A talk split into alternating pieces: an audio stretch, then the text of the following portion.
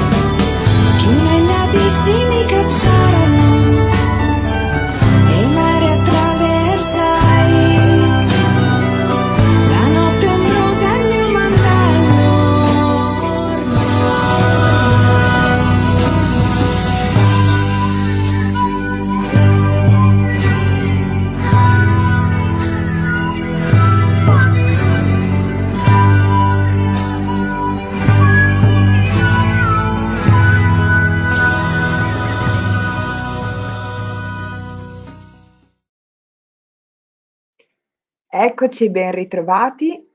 Collego subito il professor Amore. Ciao di nuovo Davide, benvenuto nel nostro salotto. Salve a tutti. Ti presento brevemente, molto brevemente perché sei già stato nostro ospite, Davide Amore è docente di lettere e storia, storico delle religioni e filologo medievalista. E Stasera ci dedichiamo a un libro che ha scritto a quattro mani insieme a un importante giornalista che è la dottoressa Anna Maria Turi. Questo libro si intitola Rumi l'amore che danza. E ora brevemente ci spieghi come è nata l'idea di quest'opera a quattro mani fra uno storico delle religioni e una giornalista? Allora, diciamo che potremmo dire fra virgolette per caso, anche se personalmente ritengo che il caso non esiste, eh, perché come, come, se fosse una sorta di disegno no? che traccia eh, le strade, le vie, fa sì che le persone si incontrino. E, fatto sta che eh, diciamo con la dottoressa Turi avevamo già una pregressa eh, eh, pregresso appunto scambio di eh, di corrispondenza su Facebook, eh, vista anche i temi comuni, insomma, in cui ci interessavano. E, insomma, un, un tratto mi contatta, mi chiede, eh, lei è eh, curatrice di una collana presso le edizioni Segno, e, una collana in cui lei raccoglie un po' le vite dei vari mistici cristiani, premesso che appunto l'edizione segno sono uh, una casa editrice che si rivolge a un pubblico prettamente cattolico e, e però uh, come dire propone dei contenuti uh, non dei contenuti diciamo tra virgolette da catechismo ma dei contenuti eh, insomma atti ad approfondire alcune tematiche, soprattutto mistiche, all'interno del, del cristianesimo e del cattolicesimo in particolare. Insomma, a un certo punto mi contatta la, Anna Maria e dice guarda io vorrei d'accordo con uh, l'editore vorremmo iniziare a esplorare eh, le vite di mistici che sono anche al di fuori della tradizione eh, prettamente cristiana e chiaramente la prima tradizione eh, eh, estranea al cristianesimo, ma anche prossima, è quella islamica, cioè la prima, insomma, volgendosi a Oriente è proprio la prima che ci si incontra, visto che eh, ce l'abbiamo sotto casa ormai. E, e dice, vabbè, iniziamo a, appunto a sondare quale potrebbe essere un argomento accattivante eh, per un pubblico eh, prettamente cattolico e, e, abbiamo scelto la vita, insomma, abbiamo scelto come protagonista di questo esperimento, tra virgolette, eh, appunto Jalaluddin Rumi, eh, questo mistico persiano. Eh, perché Rumi? Perché è quello più noto eh, in assoluto, insomma, a un pubblico che non sia prettamente musulmano. Eh, tant'è che insomma, noto troviamo... forse di nome perché in realtà anch'io leggendo questo splendido libro che mi hai mandato in copia e ti ringrazio perché è veramente appassionante e scritto bene, nel senso che non è una semplice biografia di esatto. Rumi, ma va a fondo negli insegnamenti, va a fondo nei suoi scritti e anche negli scritti di certi suoi quasi contemporanei e quindi offre veramente una panoramica storico-religiosa del sufismo e in particolare della tradizione dei dervisci che è anche appassionante da leggere. E Mi in questo senso... perché era proprio quello che ci eravamo pre- preposti di fare appunto. Eh. Meno male, ci siamo riusciti. E in questo senso ti chiederei subito di entrare nel vivo di questa storia che è veramente straordinaria, mm. perché all'interno del testo iniziate a parlare di un Rumi giovane che viene totalmente sradicato dopo la visione, se non ricordo male, da parte di suo padre, di una, un incendio che in realtà sarà un'invasione Mm. che li spinge a un lungo viaggio durante il quale loro salvano, si dice, la loro biblioteca a bordo di 300 cammelli. Poi vedremo eh, se è leggenda, se è metafora o cosa, e si mettono in questo lungo viaggio che sarà profondamente trasformativo per tutta la famiglia, ma specialmente per Rumi, arrivando, e questa è la prima fase no, della sua vita, arrivando infine in Mesopotamia fra il Tigri e l'Eufrate a Baghdad. Parlaci esatto, un po' di questo lungo viaggio di trasformazione. Sì, sì, poi diciamo a Baghdad, e poi va bene, questa è una prima tappa di un viaggio che poi proseguirà, insomma. Eh, sì, allora, innanzitutto, appunto, il taglio narrativo del, del libro è, è, stato proprio pensato per essere una sorta di diario di viaggio, perché in effetti è proprio un viaggio quello che succede. Questo viaggio inizia proprio con questa visione avuta non tanto dal padre, ma dal maestro del padre di Nuno. No? Eh, il padre appunto si chiamava Bahauddin al-Walad, eh, il padre era un, uh, un fakì, era un, uh, un dotto di eh, giurisprudenza islamica, aveva anche una scuola eh, nella città natale di Balkh, che si trova in quello che è attualmente l'Afghanistan, ma che all'epoca era noto come il Khorasan, ok? Questa grande regione, insomma, dove che ha dato i natali, il Khorasan ha dato i natali praticamente eh, a quelli che sono stati i capisaldi eh, della formazione di quella che è proprio la teologia islamica eh, come la conosciamo oggi.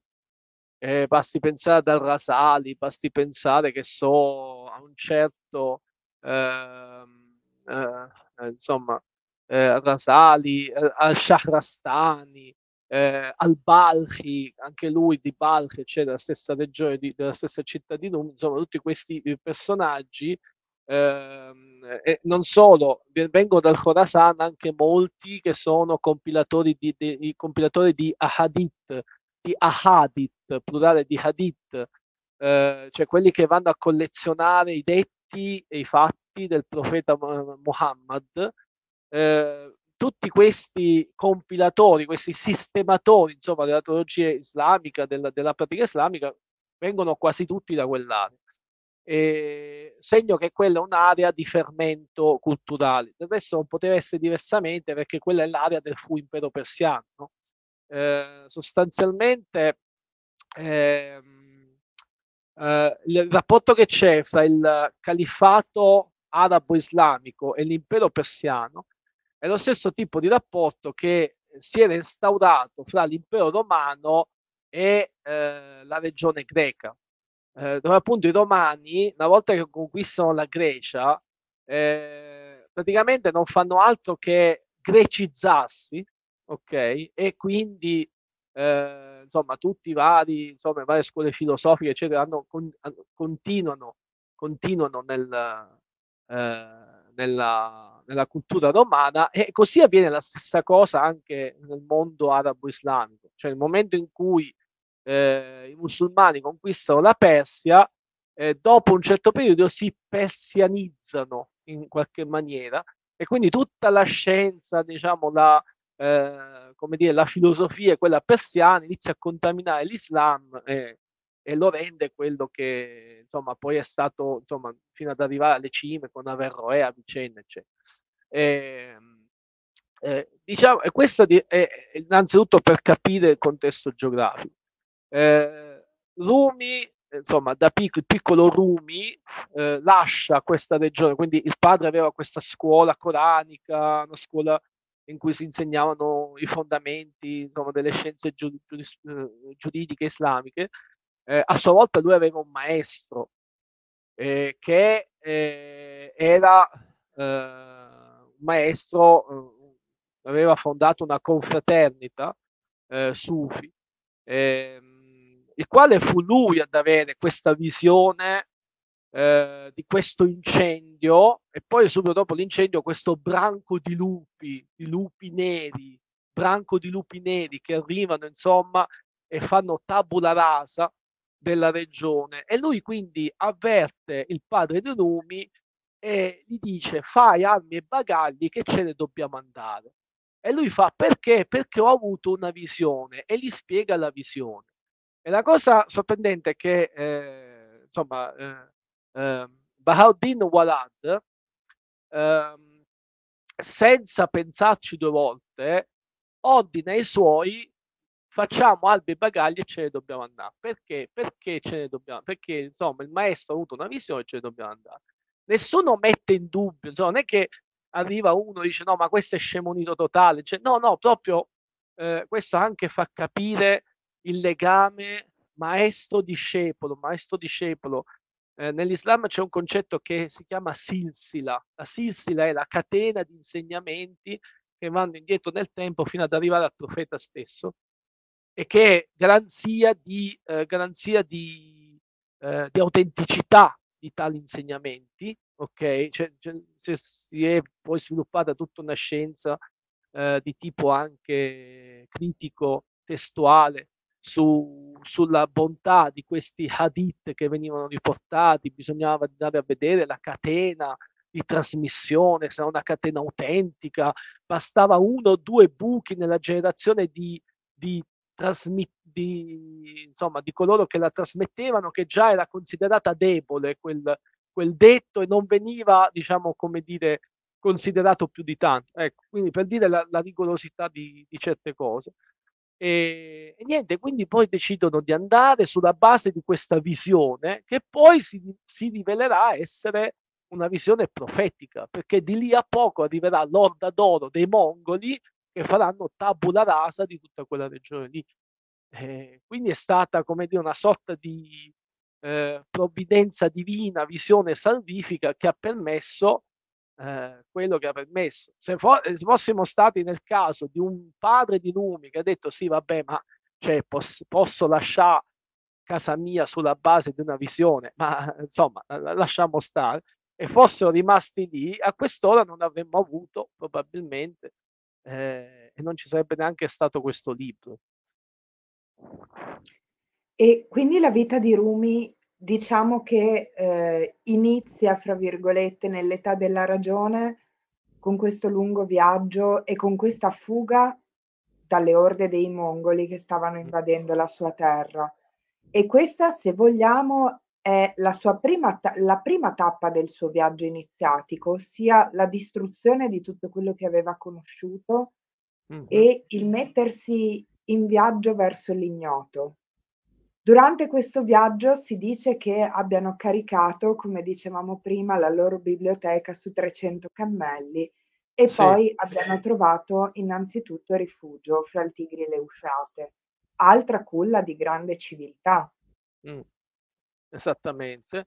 Beh, quello, chiaramente il numero 300 è un numero eh, simbolico, quindi non, non, potremo mai sapere come, insomma, come so, fossero andate le cose veramente, però è chiaro diciamo che l'uso del numero 300, 3%, è chiaro che è un numero simbolico. E si dice che uh, su questi 300 cammelli ogni cammello aveva altrettanti volumi, quindi facendo un 300 per 300 arriviamo a 9000 sostanzialmente. Eh, ma questo è eh, indice anche della sensibilità degli uomini dell'epoca, eh, dove la cultura, la scienza, insomma, il sapere veniva prima. Insomma, io eh, la prima cosa che andavo a preservare eh, a quei tempi erano i libri, i libri, i libri rotoli di pergamena, insomma, eh, perché con quelli possiamo ricostruire altrove, no? Cioè, avendo quelle basi, que- insomma, avendo quella biblioteca, eh, questo, quindi si crea questa sorta di biblioteca, eh, eh, questa eh, biblioteca nomade che va in giro, insomma, prima appunto una prima tappa a Baghdad, eh, dove eh, lì, insomma, si stabiliscono per un po' e Rumi inizia a, il giovane Rumi inizia a fare alcune conoscenze, alcune, come dire, esperienze. Poi però anche lì, se ne sono, anche lì se ne sono dovuti andare, perché poi Baghdad verrà travolta comunque sempre da questa famosa orda, orda mongola. Eh, noi abbiamo addirittura, insomma, nel, eh, nel, nel, libro stesso c'è una nota a piedi pagina che proprio parla del, di come della distruzione di Baghdad. No? Eh, eh, l'arrivo dei mongoli addirittura mette fine alla dinastia Basside, che già era, già era eh, decadente di suo, eh, però mette fine perché proprio l'ultimo califfo Abbaside viene proprio ucciso dai, dai, eh, dai mongoli di Tamerlano e ehm, che poi stranamente, cioè che poi tra parentesi, Tamerlano, nel, mentre lui fa queste conquiste, si converte all'Islam, tra l'altro. Ah, non abbiamo detto, ma adesso lo diciamo, ti sei frizzato Davide, un attimo, non ti sento più. Non abbiamo detto in che epoca siamo nel frattempo, eh, perché stiamo facendo la diretta dando per scontato ecco. che lo ecco. sappiate, Ah. Ok, ecco, ti sei tornato. Ok, siamo di... Ma, eh, sì, sì, diciamo che non avevamo introdotto l'epoca di cui stiamo parlando, dando per scontato che gli ascoltatori lo sapessero. In realtà l'epoca di nascita di Rumi è incerto se sia nel 1200 o nel 1207, comunque siamo mm ai primi inizi del 1200, comunque l'avrete esatto. capito parlando delle, delle, invasioni mongole. Ecco, scusami, vai avanti pure. Sì, ok. quindi eh, anche di lì se ne devono andare a breve e poi si vanno a rifugiare in quello che è il sultanato di Rum, ehm, che nel frattempo nella penisola anatolica già era stata eh, insediata da tu, dai turchi, che sono i turchi sono comunque parenti ai mongoli, eh? cioè, parliamo insomma di una... Eh,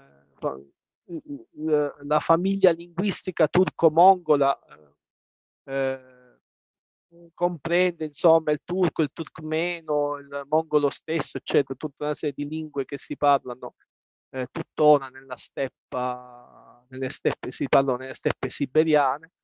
E quindi eh, il fatto che eh, i turchi, come, quasi come av- avamposto, come avanguardia del, dei mongoli che verranno successivamente, avevano già alcuni avamposti, eh, era un po' una sorta di assicurazione perché i mongoli, que- quegli avamposti turchi non li vanno a disturbare perché comunque sono, eh, siamo in un periodo in cui ancora le, le due etnie eh, si riconoscono no? come discendenti da un unico eh, antenato.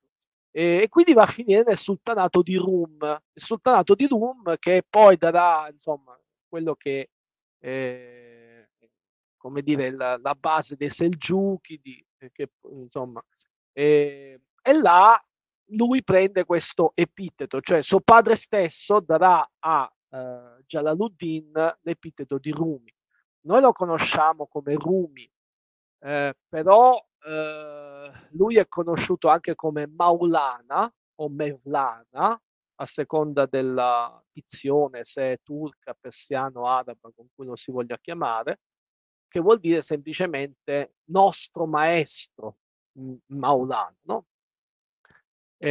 Conosciuto ancora di più come Jalaluddin, che è il nome di battesimo, fra virgolette, se vogliamo, eh, se vogliamo dire così.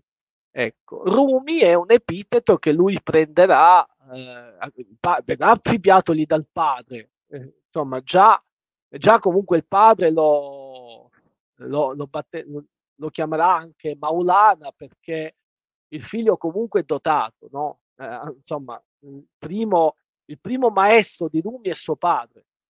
E il padre vede nel figlio, insomma, che lo, lo, supererà addirittura, quindi già gli dà questo epiteto Maulana, eccetera. Poi però nel sultanato di Rum prenderà anche questo epiteto Rumi, e però se lo, se lo sceglierà lui, Jalaluddin per sé, perché si sente a casa lì per un periodo di tempo e poi perché lì insomma incontrerà la filosofia greca e tutta una serie di, di stimoli che verranno dall'Occidente. L'Occidente nei testi arabi e persiani è conosciuto come Rum, la terra dei Rum.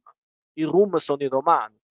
Quindi fino a tutto il 1200 e il 1300 non dobbiamo dimenticare che i bizantini, che noi chiamiamo bizantini, ma loro definivano se stessi i romei, cioè loro si, si dicevano di se stessi che erano loro i romani. Quelli che stavano all'Occidente erano degli usurpatori, erano i franchi, non erano i veri romani, con tutto che avevano definito il loro impero sacro romano impero, diceva, vabbè, ma quelli sono eh, come dire, sono a patacca, insomma, non sono i veri romani, i veri romani siamo noi, cioè i romei, cioè perché da, da, insomma tutto il... E quindi nel mondo arabo, persiano, eccetera, l'Occidente era conosciuto come Rum, ok? Quindi da lui, lui prende questo, appellativo proprio perché, eh, come dire, um, affascinato da questa cultura, eh, lui ingloberà parti eh, della, anche della filosofia greca nella sua elaborazione mistica e, e quindi un po' come se si ten- sentisse una sorta di ponte lui stesso fra due mondi. Ecco. Un ponte fra Oriente e Occidente, quindi il, il cuore di questo Rumi, ma anche un uomo che ha avuto tre maestri importanti nella sua vita provenienti dalla sua terra. A parte il padre che hai citato, che è il suo primo maestro, l'Occidente probabilmente è un'influenza importante all'interno del suo lavoro e del suo pensiero, ma poi all'interno del testo tu e, e Anna Maria esaminate tre maestri di Rumi. Sì. Rabia, Attar autore del, del, libro Il verbo degli uccelli, il più famoso, quello che probabilmente conoscono tutti, sì. e Ibn Arabi, che è un grandissimo filosofo iniziato dell'epoca che gli fu maestro. Esatto. Vuoi Vabbè, parlarci allora... un attimo di queste tre figure che in qualche modo lo portano per mano fino all'incontro poi con il maestro più grande che Rumi conoscerà e che sarà ovviamente Dio sotto forma di amore. Sì, sì. Vabbè, poi c'è eh, Maestro Ultimo, Shamsuddin Attabrizi, quello sarebbe, eh, che poi è quello il tramite con eh, appunto l'amore. Esatto. Comunque, eh, sì, diciamo che allora lui fa questo viaggio. Eh, Baghdad, poi il sultanato di Rum, poi c'è una parentesi chiaramente, già che sono là, fanno il pellegrinaggio alla Mecca, quindi Mecca e Medina, eh, per poi finire al Cairo poi arrivare a Damasco e poi da Damasco il viaggio si conclude a Konya, ok, dove c'è eh, insomma, dove eh, c'è la, la, tomba di insomma, dove c'è il, il Makam, quello che il, nella nomenclatura islamica è detto Makam, cioè il sepolcro dove è sepolto Rumi, dove eh, insomma i suoi discepoli andavano in pellegrinaggio, eccetera.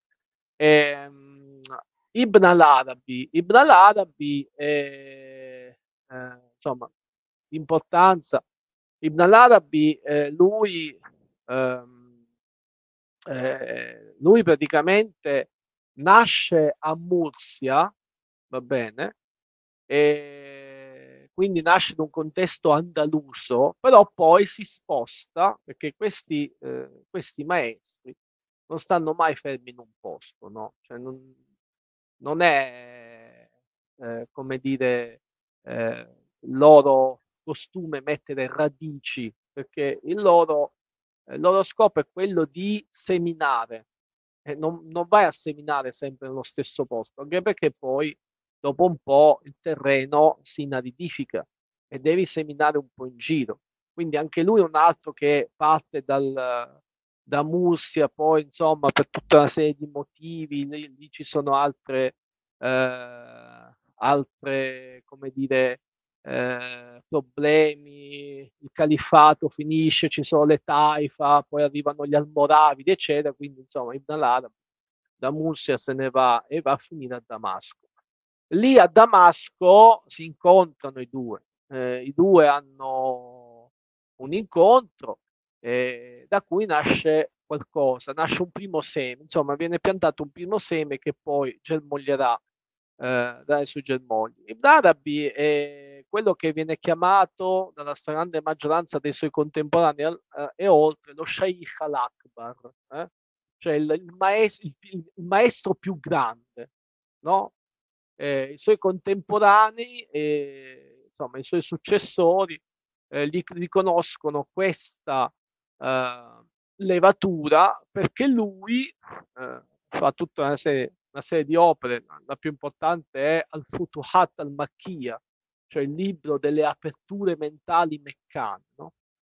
in cui lui descrive tutta una serie di visioni che ha quando soggiorna alla Mecca, eh, che lo porterà a, eh, eh come dire, a dare una, un, eh, dei significati a determinate esperienze che noi nel libro cerchiamo un pochettino di, di decodificare, eh, con la difficoltà che si parla di esperienze mistiche, eh, che decodificarle in un linguaggio, esperienze che sono immanenti, che sono trascendentali, che sono soprannaturali, decodificarle in un linguaggio eh, di tutti i giorni, è un po' come fare la quadratura del cerchio, è un po' come eh, trovare la giusta eh, proiezione su carta piana del, della Terra, di una Terra sferica.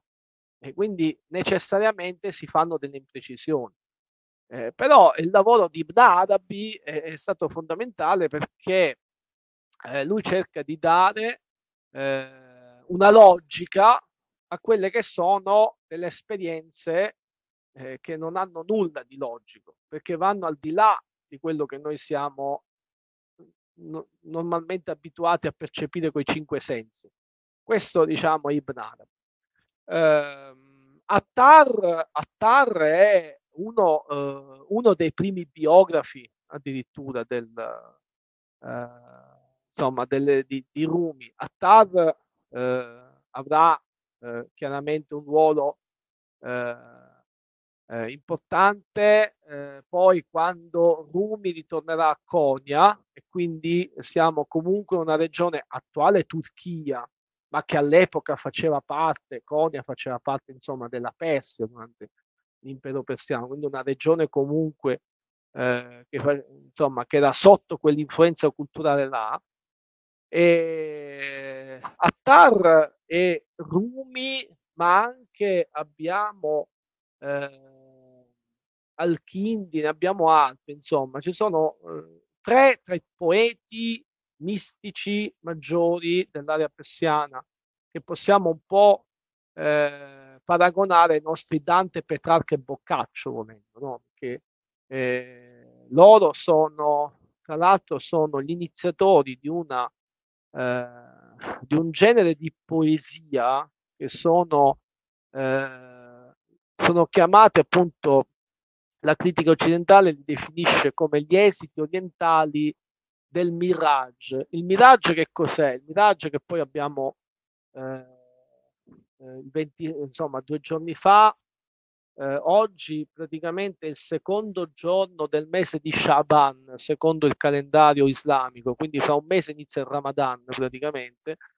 E tre giorni fa eh, c'è stata la ricorrenza della notte fra il 26 e il 27 di Rajab, dove la tradizione vuole che eh, c'è stato questo viaggio mistico del profeta Muhammad, che a, che a bordo di questo cavallo alato, noto come Burak, cavallo alato con il volto di donna, eh, da, eh, da, Mecca eh, vola fino a Gerusalemme, quindi viaggio orizzontale all'Isra, viaggio orizzontale, per poi da là spiccare un balzo verso in verticale al Mirage che lo porta a visitare i tre regni dell'aldilà, quelli che sono chiamati Mulk, Malakut e, Jabarut.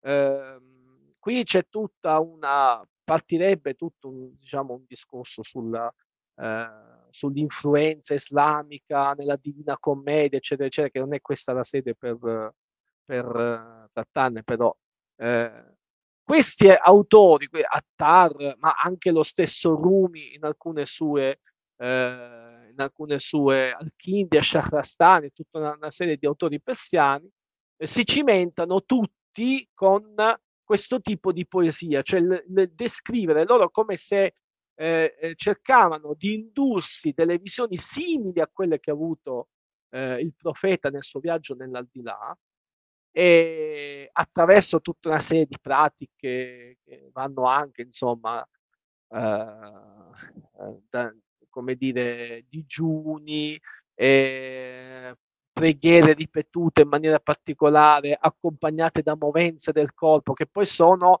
praticamente sono eh, le basi di quello che poi Rumi svilupperà con eh, il discorso dei, del Viscirotanti, no? quindi sono queste le basi. E attraverso queste pratiche di eh, autoprovocazione di estasi mistiche cercavano di avere queste visioni che poi descrivevano in queste loro poesie e quasi tutti avevano appunto questa figura, eh, la Beatrice di Dante di turno, no? questa figura che li veniva a prendere, li accompagnava nell'aldilà, eh, faceva vedere loro questi tre regni eh, e quindi poi loro tornavano di nuovo nel loro corpo e poi descrivevano, insomma. E questa è un'altra influenza di Rumi. Eh, poi abbiamo detto rabbia. Rabbia, uh, allora, rabbia non è direttamente connessa a Rumi.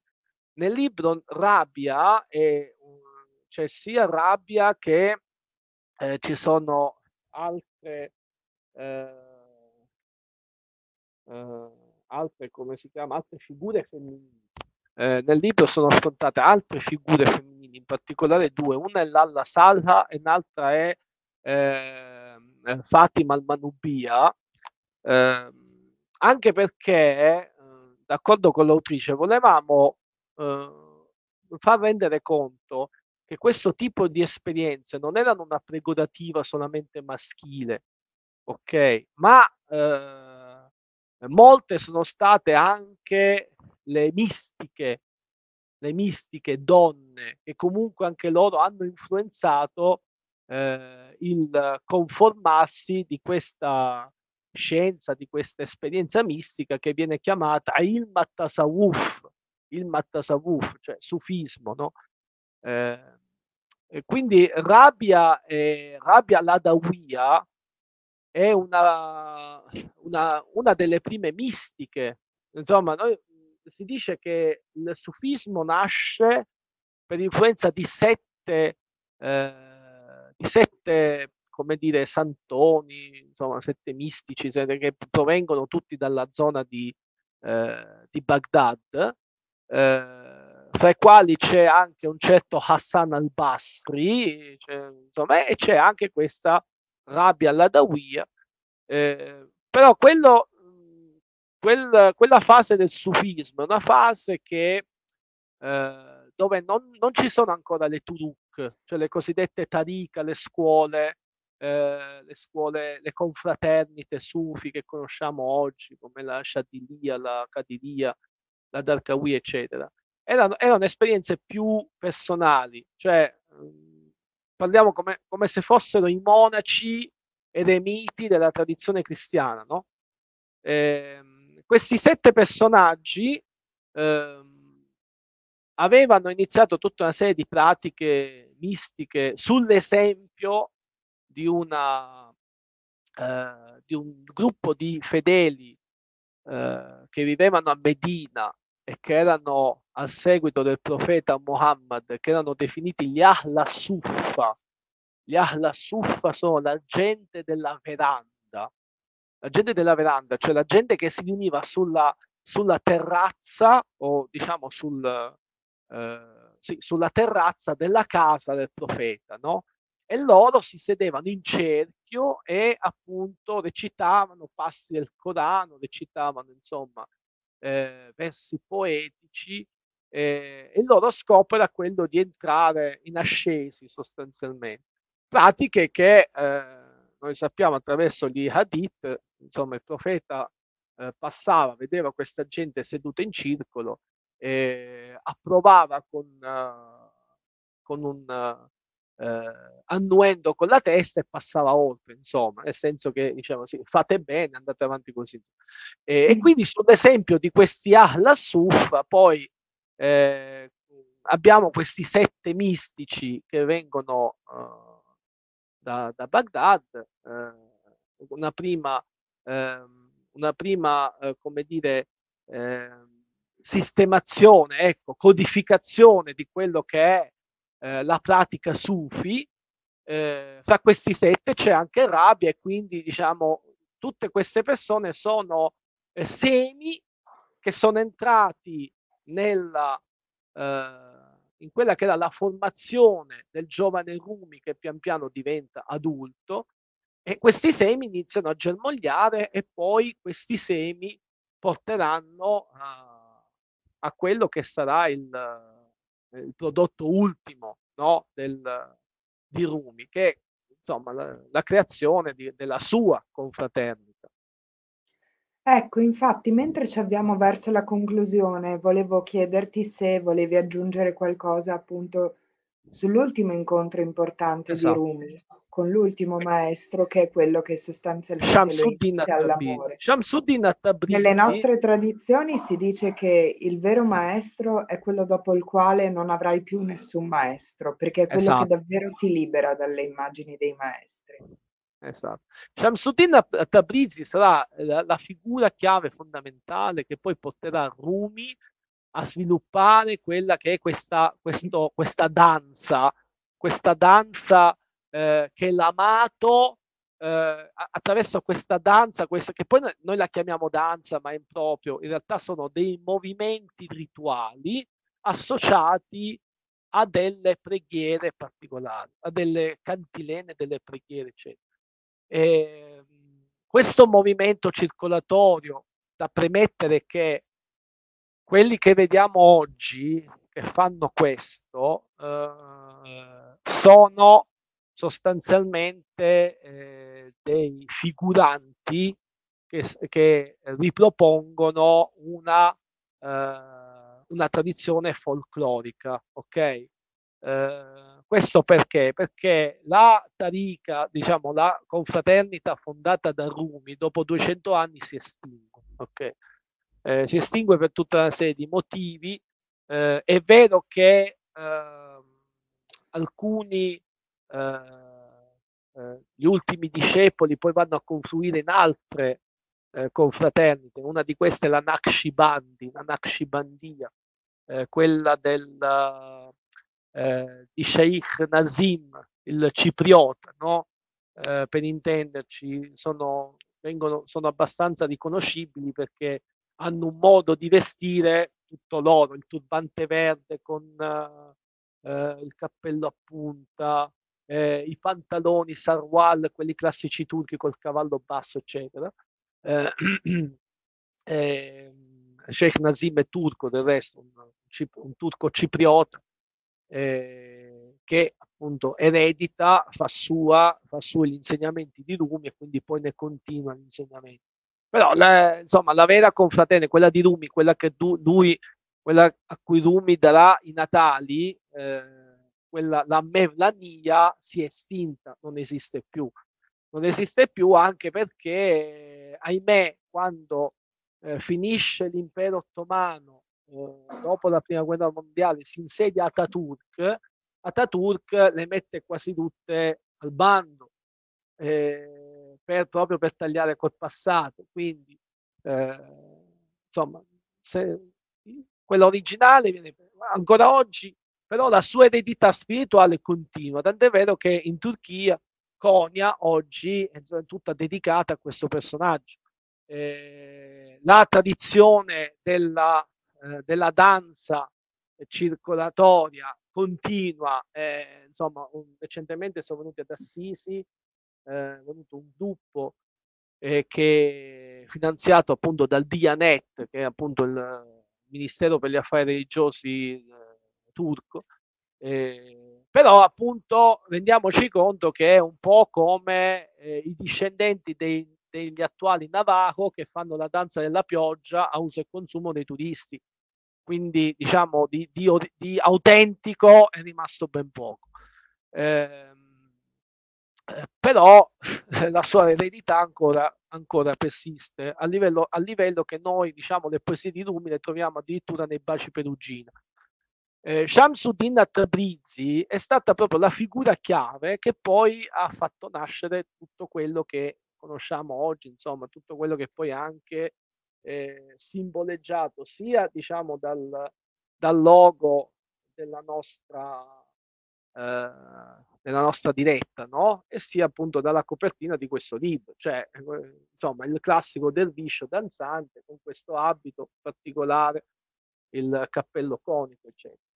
Eh, chi è questo personaggio? Eh, questo è un mistero, un bel mistero, perché questo è un personaggio che appare all'improvviso, eh, non ha diciamo delle referenze come succede per tutti i, insomma, i sapienti, i dotti islamici che sono appunto hanno delle referenze, io sono l'allievo di questo, a sua volta l'allievo di cioè appare questo personaggio improvviso.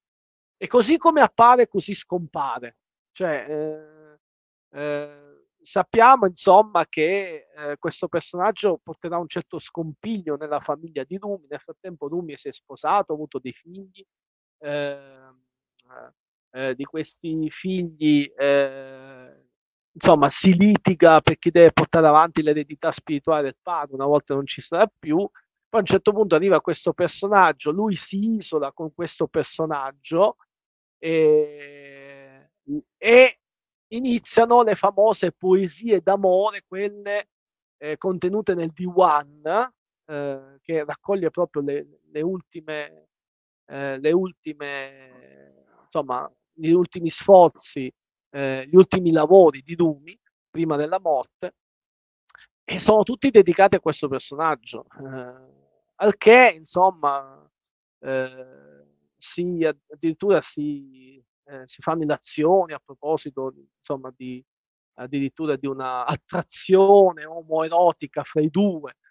Eh, oggi, insomma, pure oggi, insomma, ne, ne ho lette diverse.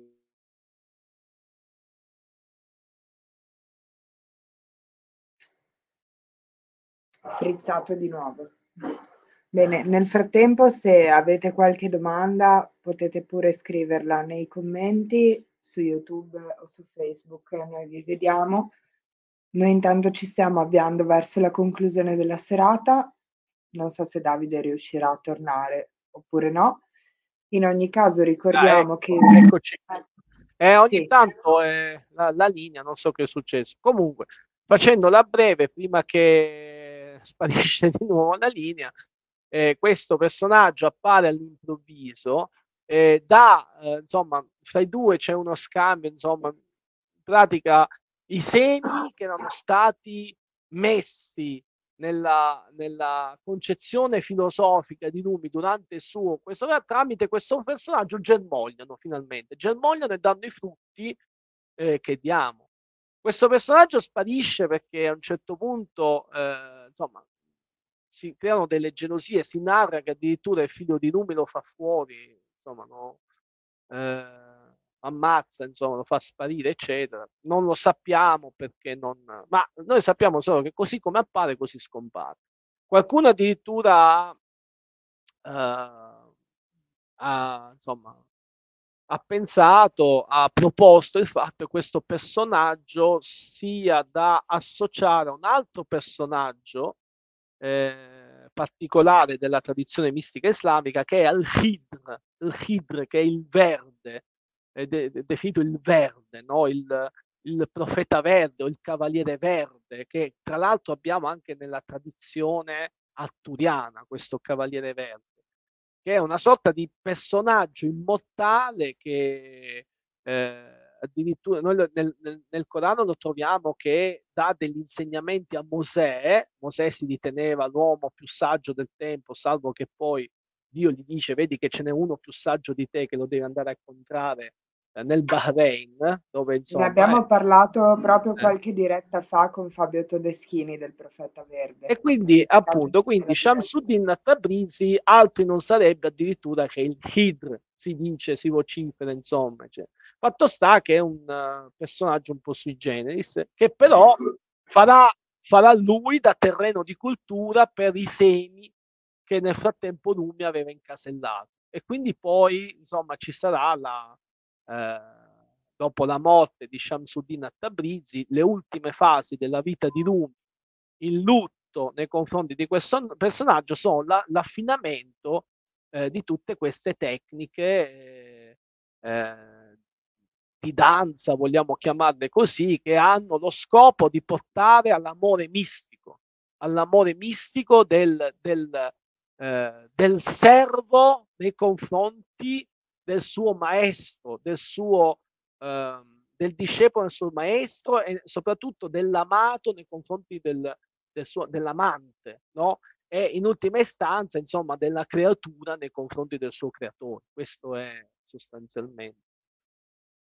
Nel Bene, libro grazie. ovviamente è spiegato meglio perché noi abbiamo, insomma, in questi pochi minuti, insomma, su questi argomenti uno ci dovrebbe stare giorni. Ma infatti noi ricordiamo che quello di cui abbiamo parlato stasera lo trovate nel libro L'amore che danza, mm.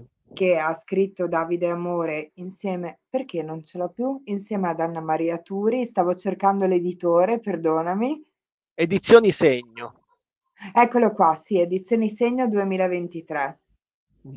L'amore che danza, il titolo esatto è Storia di Rumi, poeta e maestro Sufi.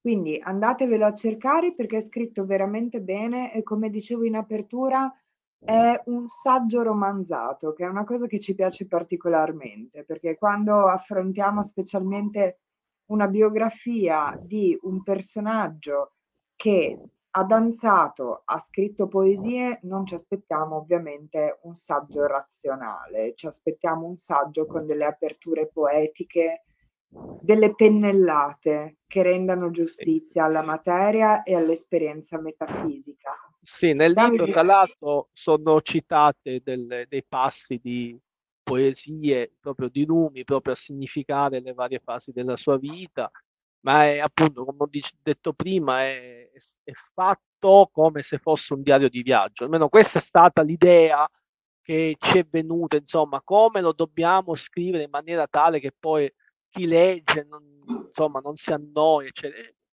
la, la, sua vita era un viaggio, è stato un viaggio, e rendiamolo come se fosse un diario di viaggio che cerca di rendere giustizia, insomma, cerchiamo anche di spiegare concetti un po' eh, complicati da spiegare, ci abbiamo provato, però insomma questo è il, il risultato, insomma, un diario di viaggio. Infatti volevo, volevo leggere un paio di citazioni sì, tratte dal libro prima di salutarci. Una mi ha colpito molto perché è un parallelo fra una stessa domanda che viene posta a Rabia e poi a Rumi, e la diversa risposta che loro danno e l'altra invece è un'esperienza sull'amore di Rumi. La mm. prima citazione che vi leggo è questa. Fu chiesto a Rabia, dove, se- dove sei venuta? Dall'altro mondo, lei rispose. E dove sei diretta? All'altro mondo. E cosa fai in questo mondo? Me ne prendo gioco, mangio del suo pane e compio l'opera dell'altro mondo. A Rumi fu fatta la stessa domanda: da dove vieni, dove vai? E lui rispose: Io vado da Dio a Dio. Non vengo da nessun luogo e non vado in nessun luogo. L'ultima citazione che voglio leggervi è un incontro di Rumi direttamente con l'amore, che è poi il filo conduttore di questo testo. È sopraggiunto l'amore, come il sangue scorre nelle mie vene Esso mi ha svuotato di me, mi ha riempito dell'amato. L'amato ha riempito ogni particella del mio essere. Di me non resta che un nome. Tutto il resto è lui. Con questo io vi ringrazio tutti per averci seguiti. Grazie a Davide per essere intervenuto questa sera e per averci spiegato tutti questi retroscena anche storici che reggono il libro. A questo punto vi lascio con la nostra sigla di chiusura. Seguitela fino alla fine. Non perdetevi il meteorite. ciao a tutti, ciao Davide, grazie.